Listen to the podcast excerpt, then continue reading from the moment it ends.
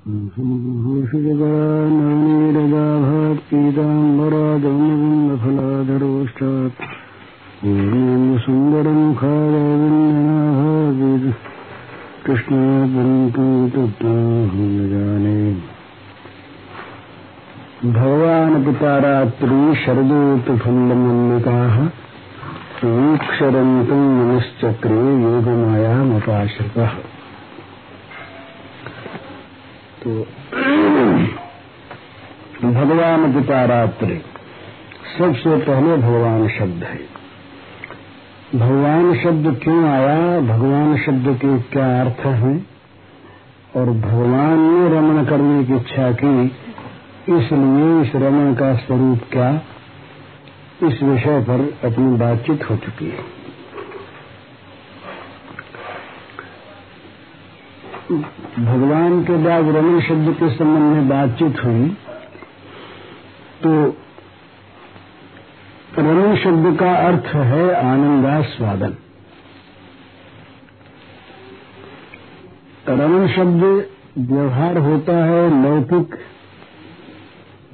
विलास के लिए भी रमण शब्द का व्यवहार है आत्मा राम महात्माओं के आत्मरमण के लिए भी और यहाँ तो भगवान के रमन की बात है ही। तो इनमें विषयाशक्त और अनासक्त, ये दो प्रकार के तो गुणों का आनंदास्वादन है। और तो अर्थात ये आनंदा आनंदास्वादन है संसारी लोगों का तो विषय भोग में और ये अनासक्त महात्माओं का है आत्म साक्षात्कार में, आत्मरमण में। और ईश्वर का आनंद स्वादन है स्वरूप वितरण में स्वरूपानंद वितरण ये तीन भेद हैं। आनंदास्वादन रमन के तीन अर्थ। रमन का अर्थ आनंदास्वादन आनंदास्वादन विषयासक्त लोगों का आनंदास्वादन अनासक्त लोगों का, और आनंदास्वादन भगवान का। तो विषयी पुरुषों का आनंदास्वादन विषय भोग में। अनासक्त पुरुषों का आनंदास्वादन आत्मरमण में। आत्म साक्षात्कार में। और भगवान का आनंद आनंदास्वादन स्वरूपानंद वितरण में। ये बात अपने हो चुकी है कि भगवान जहाँ वो षडेश्वर संपन्न है और पूर्ण काम, नित्य काम, आत्म काम है तो भगवान में ये विषय काम रह नहीं सकता तो वो आनंदास्वादन में है नहीं। आत्माराम नामों का जो है आत्मरमन, उसमें भी अनासक्त भाव होना चाहिए, सुख की इच्छा होनी चाहिए, मोक्ष की इच्छा होनी चाहिए, वो भगवान में है नहीं। ये स्वयं आनंद स्वरूप है, आनंद के मूल है नित्य मुक्त है।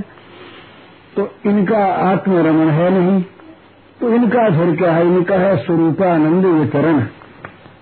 ये तीन भेद। तो जीव का आनंद स्वादन, जीव का आनंद स्वादन का उद्देश्य है दुख निवृत्ति। दोनों जीवन का ही। जो विषय भोग चाहते हैं, वो भी विषय के अभाव में दुख की अनुभूति करते हैं। तो उनका आनंदास्वादन विषय भोग के द्वारा दुख की निवृत्ति। और ये अनासक्त महापुरुष जो हैं ये आत्म साक्षात्कार के बिना। महान दुख की अनुभूति करते हैं। तो इनका आनंदास्वादन है आत्म साक्षात्कार रूप दुख की निवृत्ति।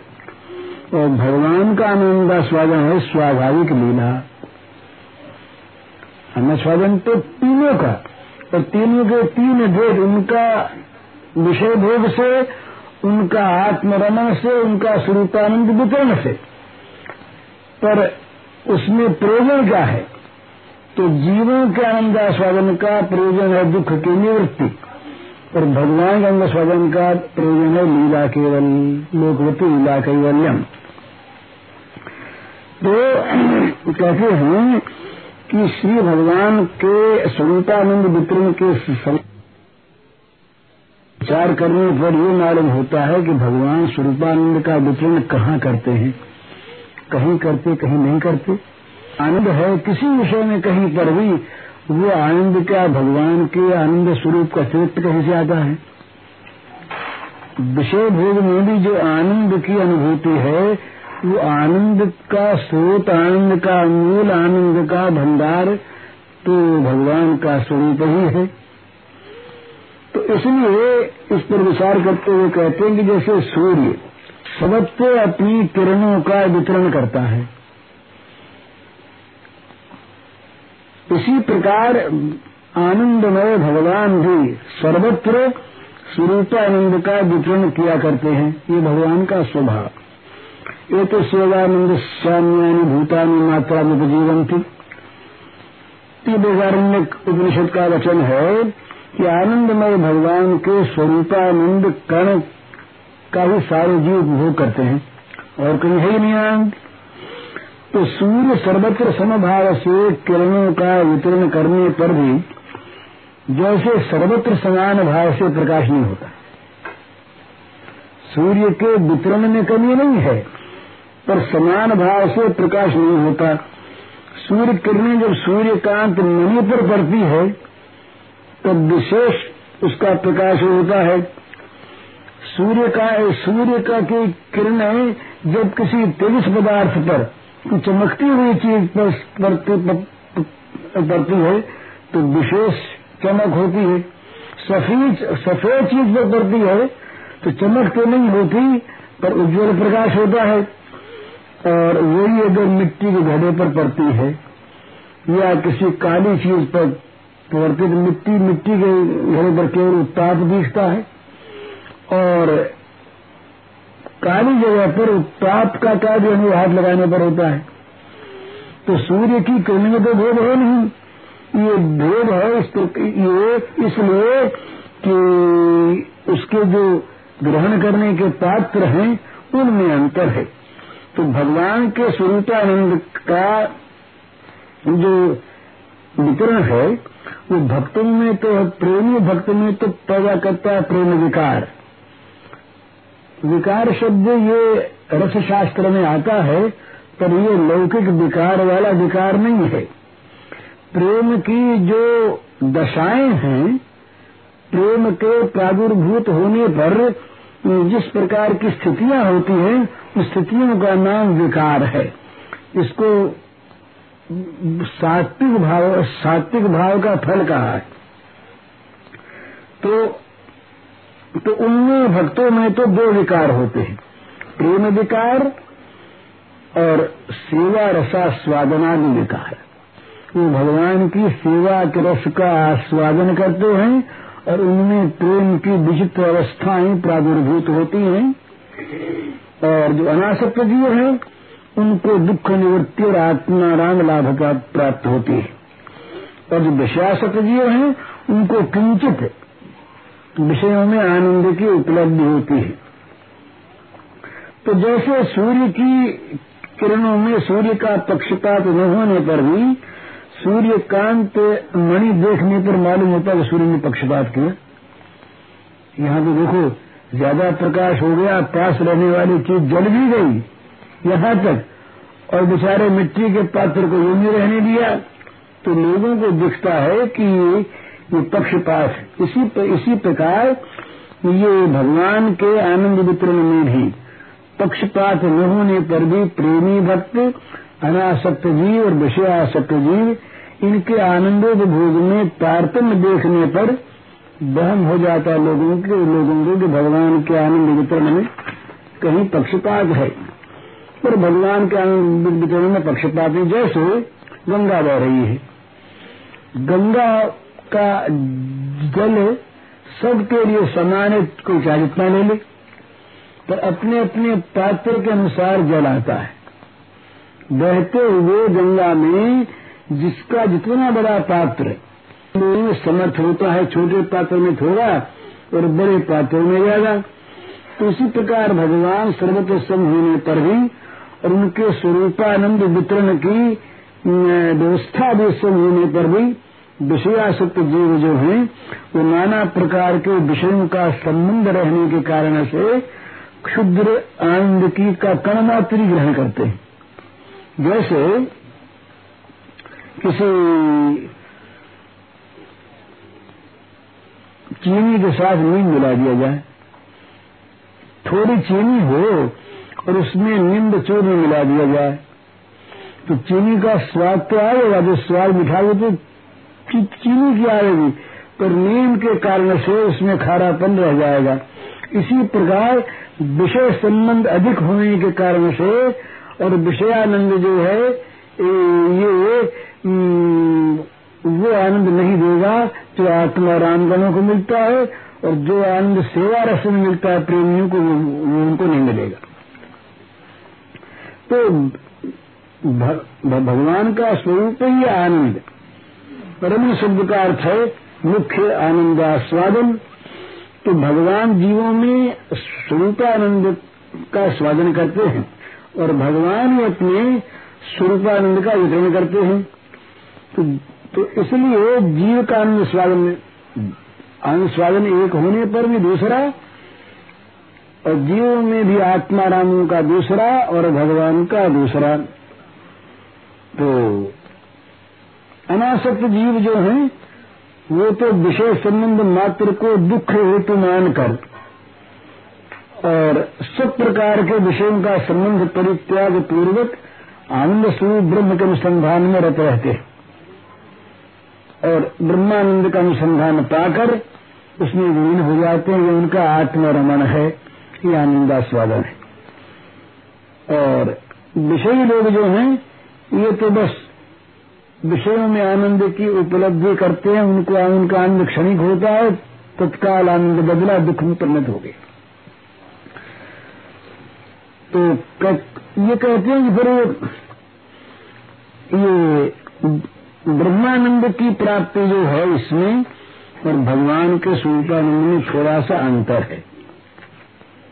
वो अंतर क्या है कि भगवान का जो स्वरूपानंद वितरण है ये प्रेमी गण का रूपानंद का वितरण करके उसका रस वो भगवान देते हैं। ये भगवान का स्वरूपानंद वितरण प्रेमियों को सुख देने में निमित्त बनकर सुख का आस्वादन करता है। तो इसी तो, तो प्रेमी भक्त ऐसा क्यों होता है कि प्रेमी भक्त ही अपने प्रेमानुरूप संबंध से भगवान को अपना मानते हैं। भगवान मेरे और अपने अपने प्रेमानुभव रूप से भगवान के स्वरूपानंद का आस्वादन करते हैं। वात्सल्य वाले वात्सल्य का, सख्य वाले सख्य का मधुर वाले मधुर का, इस प्रकार से उनको आनंद की प्राप्ति होती है।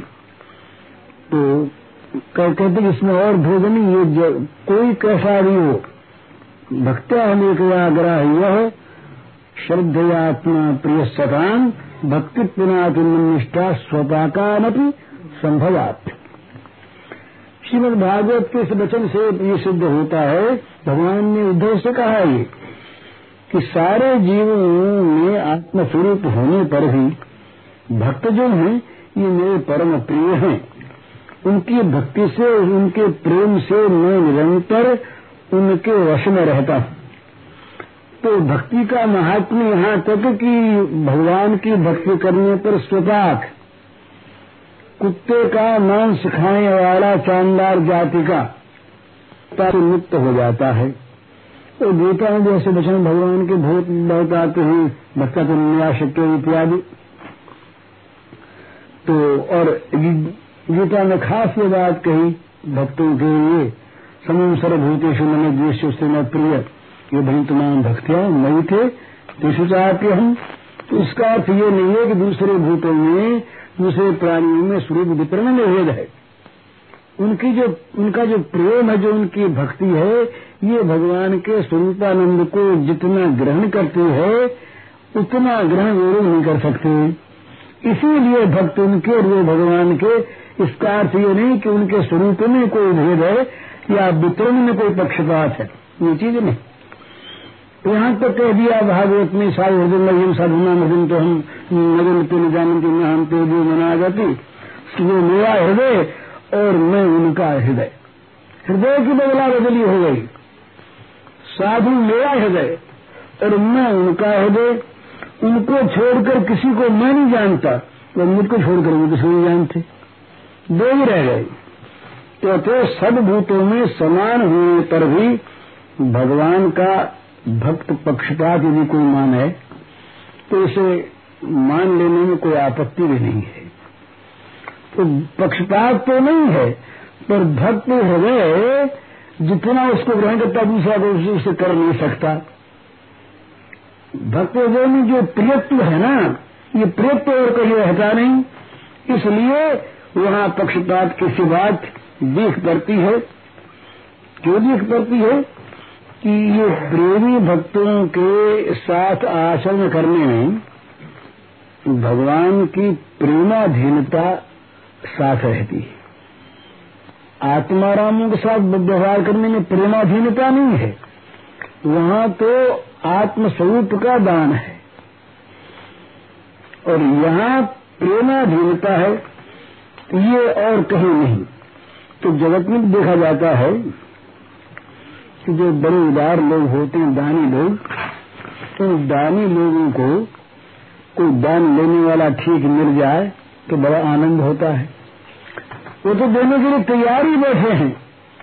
पर उदारों को अगर कोई ग्रहण करने वाला मिल जाता है, ग्राहक तो उनको बड़ा आनंद होता है।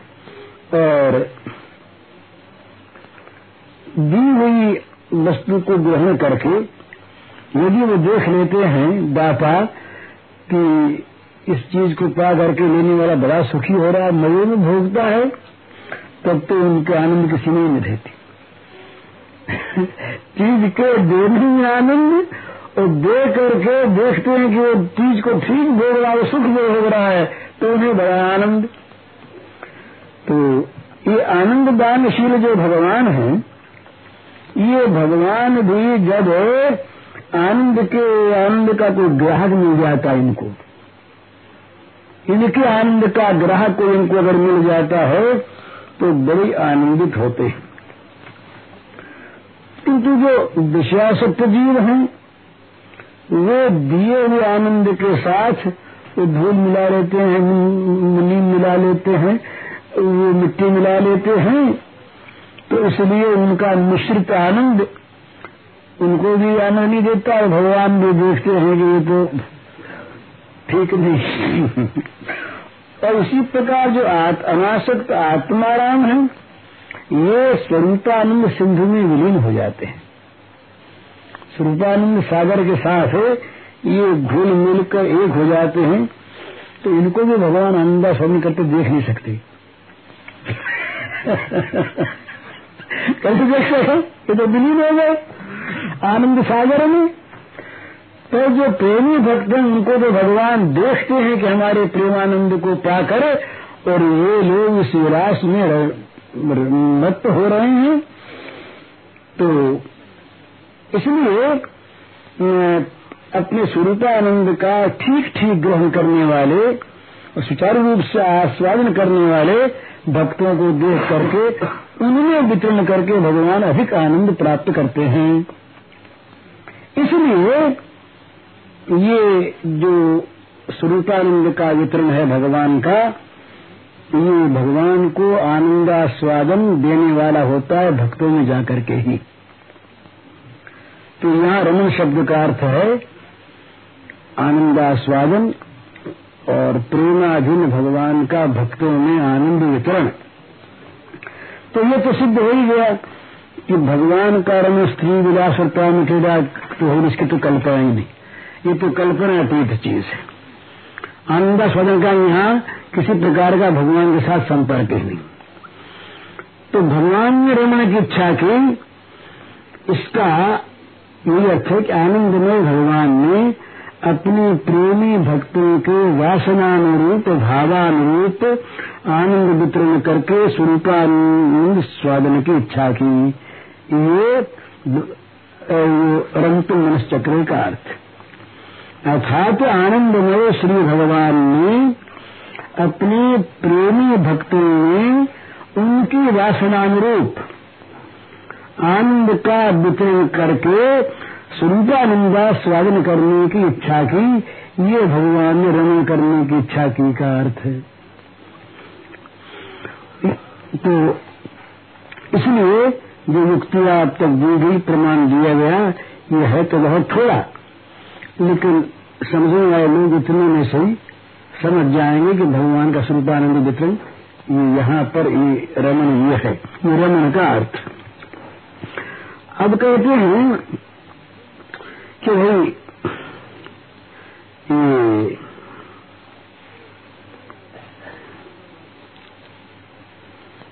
जीव गोस्वामी ने और अपनी टीका में लिखा है कि सर्वातशायी प्रेमवती नाम ब्रह सुंदर्य नाम, मनोरथ परिपूर्ण प्रियमात्म सुखारथम सर्वं कुर्वतः श्री भगवतो मुख्यतर प्रयोजनम इति दर्शयन, तदेव च सर्वातिशायी सुखमिति च प्रकटयन। तद योगाधिष्ठान सह रासक्रीड़ा पंचेन्द्र तुल्य पंचभ्याय वर्णयति। भगवान ने भगवान ने अपनी जिस किसी भी पूजन भक्त के आनंद आनंद बधना जो कुछ भी कार्य किया। मैंने ये जो कार्य है इनका, ये भगवान करते हैं प्रियजन के भक्त के आनंद वर्धनार्थ अतः प्रेमवती ब्रज सुंदरिया ब्रज सुंदरियों के मनोर्थ को पूर्ण करना ही यहाँ भगवान का मुख्यतर प्रयोजन है। और वही यहाँ पर सर्वश्रेष्ठ आनंद और स्वागत है। इस परम तत्व के प्रकाश के लिए ही श्रीमद भागवत के पाँच इंद्रियों के समान ये पाँच अध्याय ये भगवान के साथ गोपरमणियों के क्रीड़ा योग्य लीला का वर्णन रास क्रीड़ा के नाम से वर्णित है। तो यहाँ ये कहते हैं कि भगवान जिनको प्यार करते हैं वही भगवान के प्रिय है। और भगवान भी उनके प्रिय हैं। ये भगवान ने गीता में घोषणा की, जगह जगह चाहे काल कुछ बताया, पर कहा, भक्तिमान वो समय प्रिय जो भक्तिमान है, वो मेरा प्रिय है। तो भक्तिमान की प्रियता भगवान को स्वीकार है। विशेष रूप से भक्तिमान की प्रियता भगवान को स्वीकार है। तो भगवान सब जीवों में समदृष्टि होने पर भी जब अवतीर्ण होते हैं तो परित्राण किसका करते हैं? साधु का करते हैं। तो वहाँ वो विषम नहीं है। साधु का परित्राण करते हैं दुष्कृतों का विनाश करते हैं। तो भगवान के जो प्रयोजन है, वही भगवान के भक्त वही साधु तो मद भक्ता नाम विनोदार्थम करो विविधा क्रिया। ये पद्म पुराण का वचन है कि हम अपने पूजनों का प्रिय कार्य करने के लिए सब लीला करते भगवान की लीला का कारण है प्रियजनों का प्रिय कार्य। अपने प्यारों को सुख देना। तो और प्यारों में चाहे कितने को कोई प्यारे हों, ब्रज सुंदरियों के समान भगवान का प्रिय कोई आज तक हुआ नहीं है। नहीं तो बोले इसका प्रमाण बोले प्रमाण तो इसके बहुत हैं, पर भगवान के शब्द यहाँ पर उद्धृत किए जाते हैं आदि पुराण के।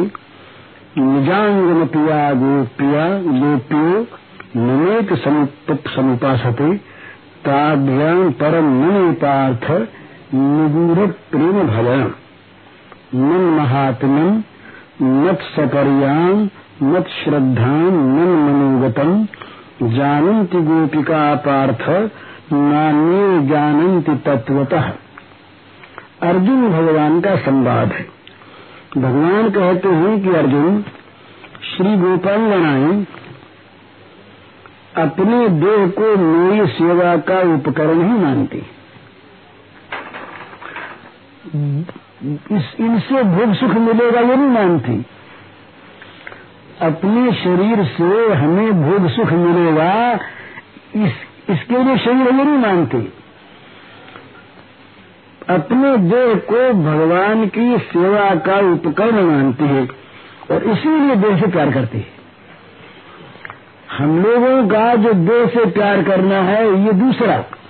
हमारी देहा शक्ति है। हम देह को सुख देने के लिए, शरीर के आराम के लिए ही सारे पदार्थों का सेवन करते हैं। हमारा कमाना, खाना, ये दो ही चीज़ के लिए होता है? शरीर को आराम मिले और नाम का नाम हो। मिथ्या नाम, उसका नाम हो और पाँच भौतिक बलमूत्र से भरा हुआ ये शरीर, इसको आराम मिले। तो देहा शक्ति को लेकर के हम देह से प्रेम करते हैं। और गोपियों का जो देह से प्रेम है ये देह के लिए नहीं है, ये भगवान के सुख के लिए और साथ साथ गोपियों का जो वस्त्राभूषण आदि सेवन है, ग्रहण है, देह को सुसज्जित करना है, ये भी अपने लिए नहीं, अपनी शोभा के लिए नहीं है। अपनी शोभा के लिए हो तो वो दिला सकती है। वहाँ प्रेम का कहीं प्रेम की कल्पना भी नहीं है। वो तो वेश्याओं का काम है। अपने को सजाना, पतिव्रता भी नहीं सजाती। पति को दिखाने के सिवा। और ये जो श्री गोपांगनाएँ हैं, इनके तो देह के सज्जा करने का, सुशोभित करने का हेतु है केवल मेरा सुख केवल में। तो इसलिए निगुण प्रेम भाजन निगुण प्रेम भाजन, सबसे उत्तम सबसे श्रेष्ठ, मेरा प्रेम पात्र, तीनों लोगों में कोई नहीं है गोपांगनाओं को छोड़कर। इसलिए, मेरा सारा का सारा, जैसा जो कुछ मैं हूँ, ये गोपांगनाओं में उतर आया है। लोग मेरी महिमा गाते हैं, मेरी आँख से मेरी महिमा न जानकर अपनी अपनी बुद्धि से महिमा का गान करते हैं।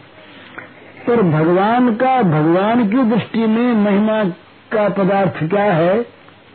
इसको इसी प्रकार सेवा करती है अपने मनोरूप, और उनकी सेवा को भगवान कहते हैं, मैं ग्रहण भी करता हूँ। लेकिन मैं, मेरी सेवा वास्तव में क्या है, इसको नहीं जानता हूँ। अब तीसरी श्रद्धा।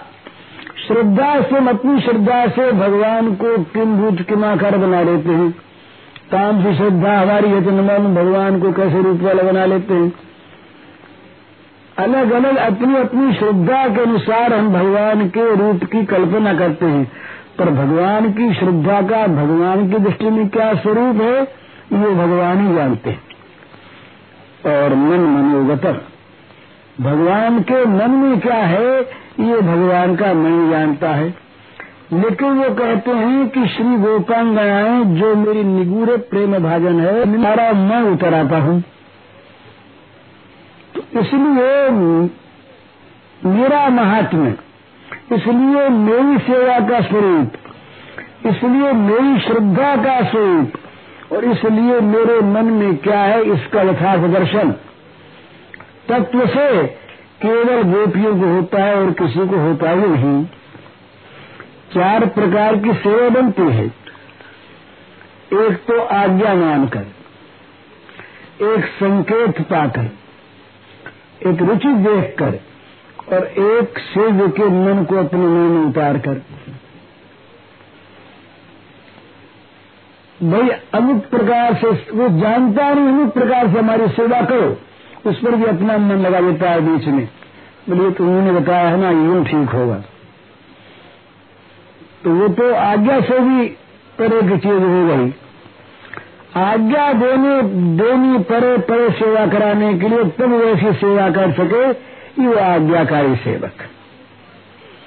और आज्ञा की आवश्यकता नहीं, जबान से नहीं बोलना पड़ता। संकेत पाकर उसी के अनुसार आचरण करता है वो संकेत दर्शी सेवक। तीसरा संकेत नहीं, आवश्यक होता उसके लिए। वो रुचि पहचान गया। सेज की रुचि उसके हृदयंगम हो गई। हृदय में आ गई सेज को कब क्या रुचिकर होता है, ये वो जान गया।